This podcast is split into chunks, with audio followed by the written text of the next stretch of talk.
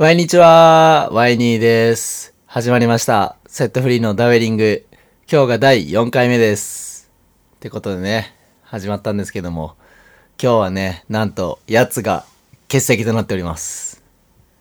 なんでね、やつがいない分、ちょっと羽を伸ばして、やっていこうと思うんですけど、今日やつはですね、まあね、清田くんはですね、あのーこのご時世のね、し、コービットね、19にね、濃厚接触者になってしまったそうで、まあ今日お休みいただいてるんですけども、まあ結果は陰性だったので皆さんご安心してもらってよかったです。大丈夫なんですけど、ということで今日は僕の一人会でお送りしたいと思います。あーこんな時もね、ちゃんと聞き役のコバが来てくれてます。どうも、東子です。いやーコバはね、本当にいいやつだね。この台本には、あのーコバを褒めろって書いてるけど、そんな別に褒めるとこないから褒めない。おい。キヨちゃん褒めてくれるけどね。うん。でそんな優しくないから俺は、はいうん死ぬほどいいやつです。ありがとうございますはい。で、はいで終わるっていう。で、セットフリーね、あの、この前、リリースがありましたように、8月25日に新曲、ネアカンな心が配信リリースされます。いや、楽しみですね。本当にそうですね。それに伴ってですね、新しいアーティスト写真が発表されてまして、なんかおもちゃ箱から飛び出たようなイメージっていう感じでできました。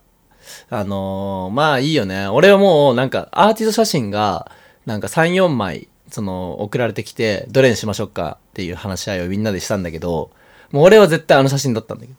もうあの、決まったね、写真だったんだけど、清田が反対してて、や、絶対これでしょって言って、清田は他のがいいって言ってて、つってなんでって言ったら、俺漏れてないから嫌だって言ってて、お前っていう。ね、でもあの写真ね、なんか今後あの写真がいろんなとこで見れるようになっていけたらいいなと思っております。それでは始めていきましょう。セットフリーのダベリング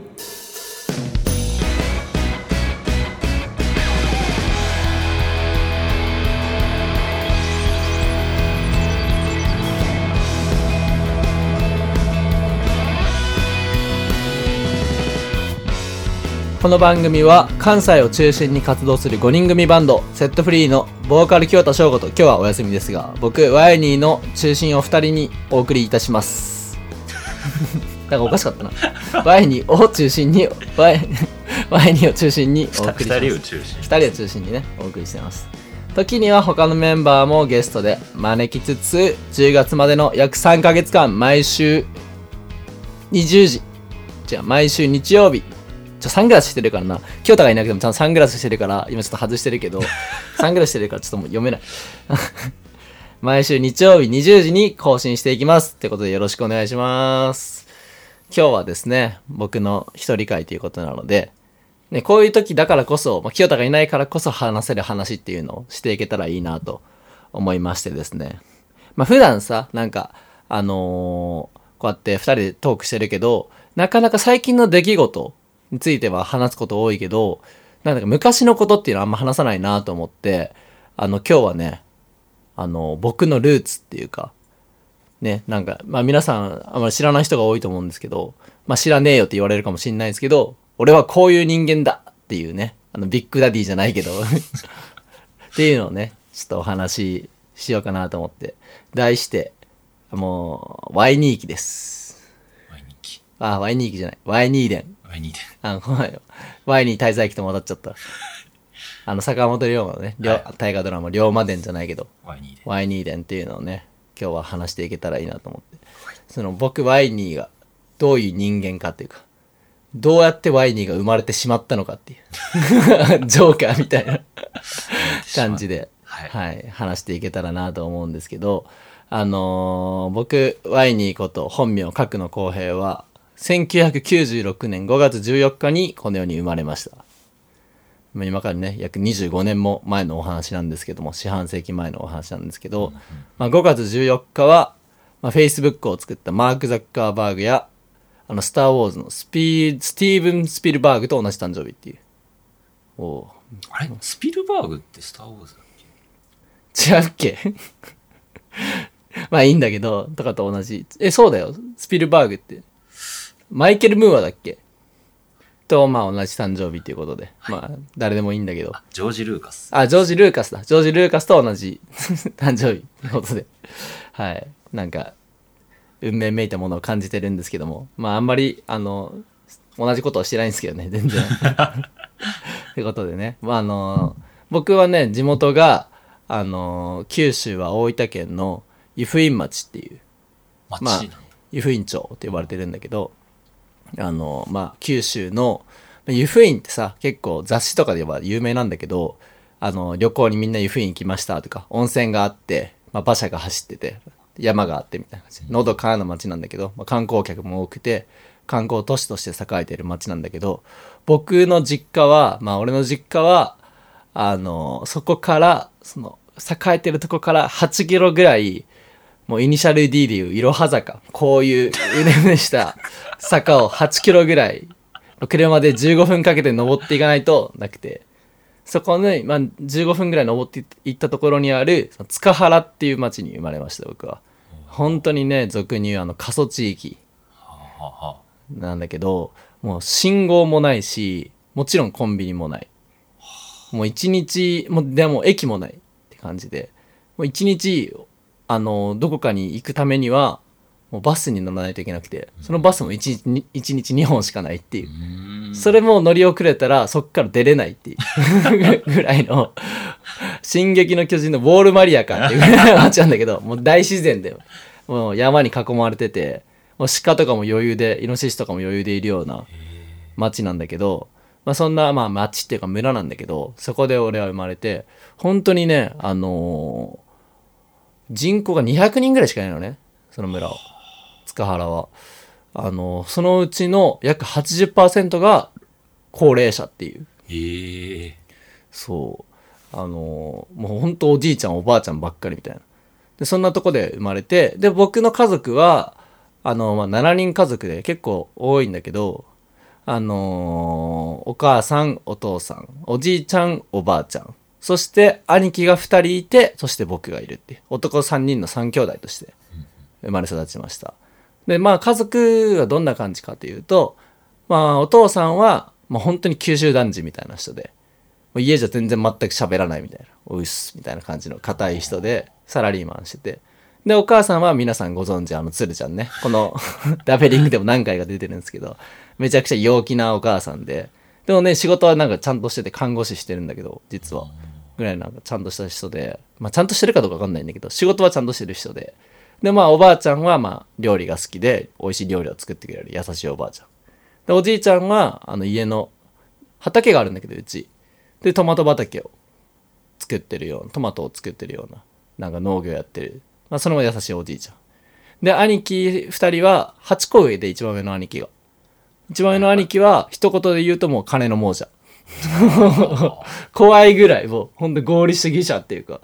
っていうぐらいの兄貴で、で、真ん中の兄貴は、その、湯布院ってまあ、そういう旅館とかいっぱいあるから、そこで板前してるっていう、日本料理を作ってるような。湯布院にいるのね。そういうふうにいる。で、一番上の兄貴は今東京にいるんだけど、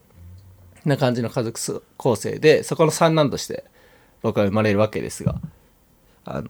ちょっと待ってね。時間が多分ね、これ、この話は死ぬほど長いから、今日はね、幼少期編をね、あの、皆さんにお聞かせしたいと思うんですけど、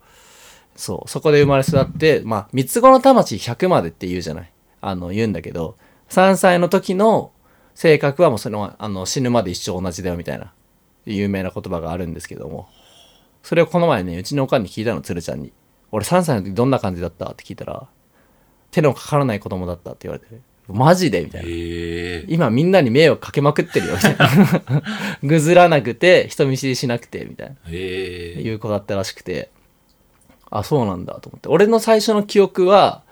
あの、ちょうどまあ4歳ぐらいの時に、そのおかんが、まあ看護師でその、大分県の、まあ大分市ね、町が栄えてる方に仕事に行ってたんだけど、そこまでいつも、そこの近くの保育園に俺は入れられてて、でいつも車で一緒に1時間ぐらいかかるんだけど、その塚原から。俺往復してて、その中で初めて聞いた、そのサザンオールスターズの津波って曲がその当時流行ってて、2001年、2000年ぐらい。その曲が最初の記憶かな。その曲を車でおかんと聴いてるっていうのは。えそう。で、よ、で、保育園ではもうその曲を、あのみんなの前で俺これ全部歌えるっつって歌ってたらしいそのくらいなんかもうその時から目立ちた目立ちがありやみたいな感じな子供だったらしくてはいはい。であのそっからはね幼稚園に入るんだけどその塚原幼稚園っていうそんな過疎地域の町にも幼稚園がありましてはい。幼稚園人数ねまあ幼稚園って言ったらさ大体みんなでワイワイやってるイメージなんだと思うんだけど幼稚園は全部で6人 っていう全部で？全員全校生徒が幼稚園の全校生徒が6人っていうあのでそこでそこでもう俺は4人。男4人が同級生っていう。はそっからはね小学校まで小学校卒業するまでその4人がずっと一緒なんだけど男4人だからさもうなんかしかもそんな津波歌うようなやつだからもうやりたい放題みたいな 幼稚園だったんだけどその時にねなんか結構今でも思い出すのがその時ちょうど2002年の日韓ワールドカップがあってその時、まあ、日本中がやっぱ初めての自国開催ということでめちゃくちゃ盛り上がってて俺も自分でユニフォーム作ってその紙 なんかえなんだろうビニールかビニールかなんかをき切り抜いてみんなでユニフォーム作ってみんなでサッカーを応援するって言って感じあって。へそっからねそうさ、まあ、後々サッカーをすることになるんだけどそのイベントがなんか結構俺の中で影響を受けたっていうかすごかったなって感じするんだけど。でその時ね幼稚園の時って将来の夢とか発表せたりするんじゃん。あの、はいはいはい。お遊戯会なんていう発表会みたいな感じで。ね。その時の俺のあの4歳の角野公平の将来の夢はその時当時は警察官でした。素晴らしい。ねえ、まあ、今でもそう思ってるんですけど。まあわかんないけどね。でそう。そんな感じに幼稚園を過ごしてそっからまあそのまま塚原小学校っていうその近くもう隣にある小学校に上がるわけなんですけどまあこれまた小学校が少なくて多分俺これねいろんな人にいろんな人私田舎者なんですよみたいな人がいて小学校の人数聞くんだけどまだ負けたことなくて。うん、全校生徒が18人 全校生徒18人ねもう全員友達みたいな感じなんだけどでおもろいのがじゃあ先生何人だよって先生がね先生の人数10人はほぼ塾マンツーマンみたいな何やってもすぐ見つかるみたいな、まあ、そこでねどんどんまたその4人を引き連れてもう本当にガキ大将みたいなことをしててあ。はいはい。もう常になんかお俺が一番じゃないけど俺を中心で遊ぶみたいな感じだったから本当に今で今のこの性格につながってるんだろうなと思うんだけどなんか友達にさっき電話してその小学校の話しようと思うんだけどつって俺ってどんな小あの小学生だった？友達だった？って言ったらあのね要領が良くて世渡り上手って言われていやいやいや逆にお前小学校でそんなこと思ってたの？って言ったんだけど。で、なんか象徴的なエピソードあるって聞いたら、あの、その時にやっぱ俺兄貴が二人いるからさ、流行りとかが早いわけよ。はいはいはい。だから、もう俺はなんか小3ぐらいで、そのデニム？ジーンズ？みんなその時さ、なんか、ジャージとか、なんかもう親が買ってくれた、なんか血のパンとか適当に履いてるんだろうけど、はい俺はなんかもうデニムを履くぜとか言い始めたらしくて、ユニクロのデニムを買ってもらって、初めて買ってもらった日で、真冬ね。で、やっぱうちの小学校ってその人数が少ない分、そのイベントがいっぱいあるのね。音楽会をみんなでやろうとか、毎年キャンプに行こうとか、乗馬、乗馬やってみようみたいな。そういうまあ小さい小学校だから。で、いろんなイベントがあるんだけど、その日が、スケートに行く日で、はいはい。あの、アイススケートみんなで行くねん。年に4回ぐらい。はいはい。でアイススケートしに行くって、そんな小学校あんのかなって感じだけど、でアイススケートしに行くんだけど、張り切って俺デニム履いて行くんだけど、あのね、その時まあめっちゃ寒い日で、はい。あの、学校の裏に池があって、その池がなんかもう寒すぎて凍っちゃってんのね。で、俺やっぱりもう、そういう楽器大将みたいな感じだから、俺っしゃ、この凍ってるけど、俺はこの上歩けるぜ。って言い始めて、その凍った池の、池を歩こうとした瞬間に一発目で人、あの、一歩目で落ちるっていう、すごい。あ、割れてと。割れて、そう、バーンっていっちゃって、で、俺はそのまま泣きながら上がってきて、一番最初に言ったのが、俺のデニムがーって言いながら、泣き叫んで家に帰っていったっていう。で、そのね、なんか、その容量がいいって言われたけど、俺の中で結構どんどんくさいエピソードが他にもあって、その時やっぱ鬼ごっことかが流行ってて、はいはい。あの、まあ、俺らもう先生とかいないから、何でもし放題なのね、土日とかでも小学校に行って。今では本当にもうダメなんだろうけど、まあ、まあ、地域の人もみんな小小学校で遊ぶみたいなのがうん。普通だから全然入っちゃダメですよとかなくてもう解放されてるんだけど常に遊んでくださいって感じなんだけど。あのー、2階にね小学校の2階屋上にあのーてパイプがあるじゃんなんかそういうなんていうのかなあのーパイプが登れるようなパイプがあって普通につながトイレからトイレでつながトイレから外でつながってるはあの煙とか出すようなパイプがあって、あ。はいはいはい。そのパイプをみんなで登って、屋上へ行って遊ぶみたいな。屋上に隠れたりとか、鬼ごっこしたりするんだけど、小学校の屋上に。で、そっからまあ飛び降りるんだけど、その飛び降りるところがね、なんか倉庫があって、倉庫に着地してみんなまた戻っていくって感じなんだけど、俺がそのパイプから飛び降りて、トタン屋根の倉庫に飛び降りたら、あの、トタン屋根が真っ二つに割れるっていう。落ちちゃうっていう。いや、そんくらいね、あの、ドジ、ドジなエピソードとかもあったりして、あとね、今思い出すのは、あの、親父がね、なんか、結構、盛んっていうか、なんか、変わってる人で、変わってはないんだけど、まあ、家にね、ポケバイがあったのね。ポケバイって、あの、ラウンドワンとかでさ、あの、バイク、ちっちゃいバイクあるじゃん。ポケバイ競争みたいな。ああれをに、あれに親父がハマって、なんか家に3台ぐらいあって、本当には行動じゃ乗っちゃいけないんだけど、もう警察も何もないからさ、うちの町。ー。もうはい、はい。普通にみんなでブンブーンっつって校庭を回るみたいな。校庭で、あの、ラウンドワンみたいなことするっていう、ぐるぐる回るとかをやったりして、本当に暴れ回ってた小学校低学年だったんですけど、まあその低学年の中で、結構ね、あのー象徴的っていうか印象に残ってる今後の俺の音楽活動を左右していくようなワイニーになっていく過程があるんだけど、ユフラギ村フェスティバルってやって、そんな200人しかいない街なのに、一丁前になんかフェスを開こうみたいな。その時まだフェスもあんまりなかった時期だったんだけど、いろんななんか会、あの、アーティストを呼んで、あの、弾き語りの人とか、太鼓を叩く人とか呼んで、なんか街を起こしてやろうみたいな感じのイベントがあって、で、それも小学生ながらに、なんかし、じゃあ塚川小学校代表として出ようみたいな感じで、いや、出るぞって言って、発表したのがリコーダーっていう。で、みんなでリコーダーを吹いて、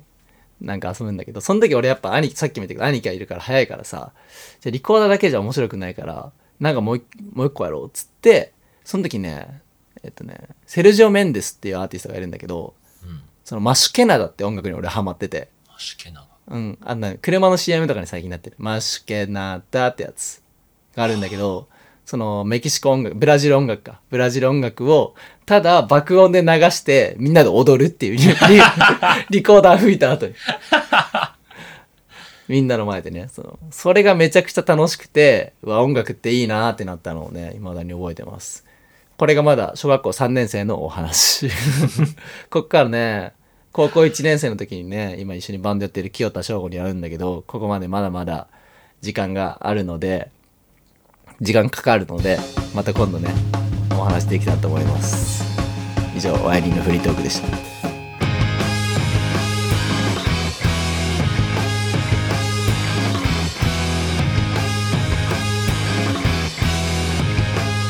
セットフリーの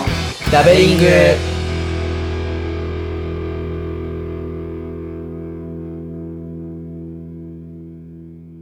清田文庫のコーナー。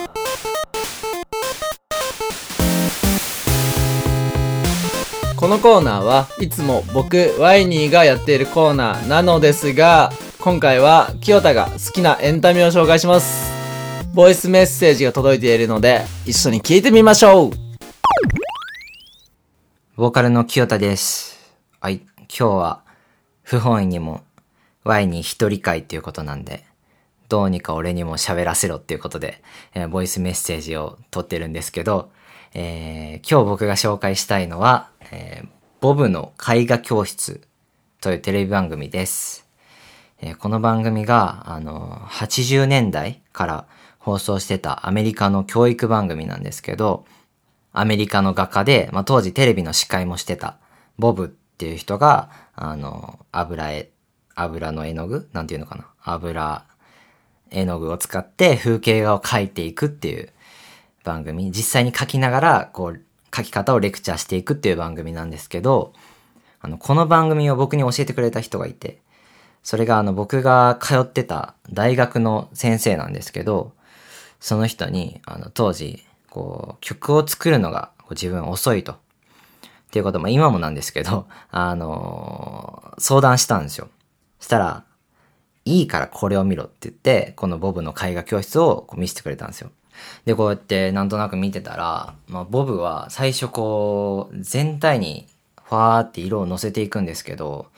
キャンパス全体に、キャンバスキャンパスキャンパス。紙全体にこう乗せていくんですけど、あの、こう、最初は、こう何書いてんだろうって。全然わかんないんですよ。ぼやっとしてて。色をこうなんとなく置いていくだけだから。でもなんかこうだんだんこう、あ、これは雲なのかな？とか分かって、おーおーおーってなっていくうちに、もうどんどんこう、詳細なところも書き込んでいって、こう最後もすごい完成度の風景画ができるんですよ。こう光加減とか、そういう、なんていうかな、花とかも最後こう書き足していって、できるんですけど、まあそれを見て、まあなるほどと。こう、初めからこう細かいところをこだわりすぎずに、例えば雲を描く、花を描くとかじゃなくて、こう全体像をわーっと、なんとなくこう作っていって、そこから見えてきたら、こう細かいところもやっていくんだなってのを、まあ、学んだんですよね、それで。で、なるほど、先生ありがとうと。それで、まあ僕も、まあ、ちょっとは曲作るのマシになったし、なんていうかアイディアもそういう風にやった方が出やすいなっていうことも、こう、勉強になったんで、まあこれネットの記事に書いてたんで、ちょっと本当かどうかわかんないですけど、まあ、実際にこのボブの絵画教室を見て、あの、本当に絵を描いてた人は、こう全体の3%っていうデータもあるくらい、本当にみんなこのボブのなんかその作り方とか語り口とかにこう魅了されて番組を見てたっていうことで、本当になんていうかそういう勉強になる番組で、まあ日本語訳バージョンも、あの、まあ本当は良くないかもしれないですけど、こうネットとかにあったりするので、ぜひ見てみてください。どうだったでしょうか？それでは Y にお返しします。はい、清田くんありがとうございました。いやね、俺は嬉しいよ。こんな嬉しいことはない。うん。ね、なぜかというとね、あの、ボブね、俺ずっともう清田に、あのここ2、3年、毎年清田の誕生日に送ってたの。T シャツを、ボブの。それをね、なんかあいつ全然最初好きじゃないとか言ってたから、なんでこいつね、こんなあげてんのに、と思ってたんだけど、ね、ボブ周り。よかった。そういうことでしょ。ボブ・マーリーが描いてる絵ってことね。よかった。そういうことでね、ちょっと清田もボブ・マーリーに影響を受けたんで、もう少ししたらちょっとドレッドとか始めるかもしれない。楽しみだな。いや、以上、ありがとうございました。以上、清田文庫のコーナーでした。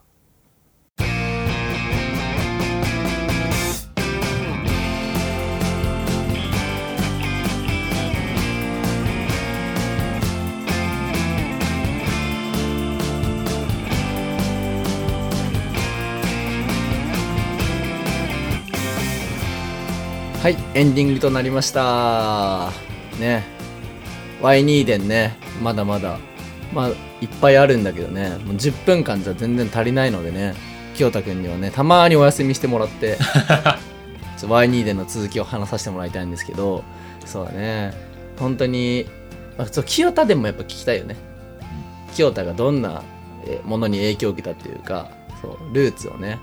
ちょっと聞いてみたいなと。やっぱ清田も俺高校から会ってるから、高校で出会ってるから、それまでの清田ってあんまり知らないからさ、どんなことを考えてて、まあ、考えてるかわかんないけど、どんなエピソードがあったのかっていうのはちょっとみんなも気になると思うので、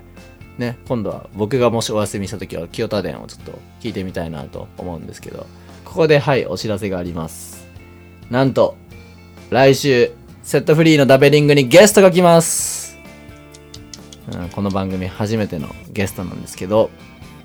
今回のゲストはベースのコバくんです。どうも、東子です。いやもういるじゃんって。これが、ね、いつもいいんじゃんってなるんだ難けど。しいね。そう来週ね満を持してベースのコバくんが来てくれます。そうですよ。その、だから今日もそうだけど、うん。まあ、1割以下の勢いでしか喋ってないから、あ下げてね。そう。だからあの来週はしっかりこう絡んで。フルパワーで。フルパワーで。喋れるかなと。いや楽しみやね。何の話するんだろうな。そうだね。地元の話とかワイニーがしたからうん。あコバもしとこうかみしたといな。こうかなって思ったけど、うん。まあうちも実家ね結構あの田舎なんだけどはいはい。さすがに200人はないわ。200人はない。4000人ぐらいだったわ4000人もいるんだ。4000人も本当にね200人だったらねもう裸で歩いてても何も言われないから。まあ、ね、言われないだろうなそれは。っていうぐらいなんかもうやばい街だったんで。まあコバね来週よろしくお願いします。はいお願いします。来週は多分きよちゃんも。そうだね来週は多分清田もね帰ってきてくれると思うんで。はい。ということでセットフリーのダベリングでした。お相手はワイニーでした。お最後までお聴きいただきありがとうございました。バイバイ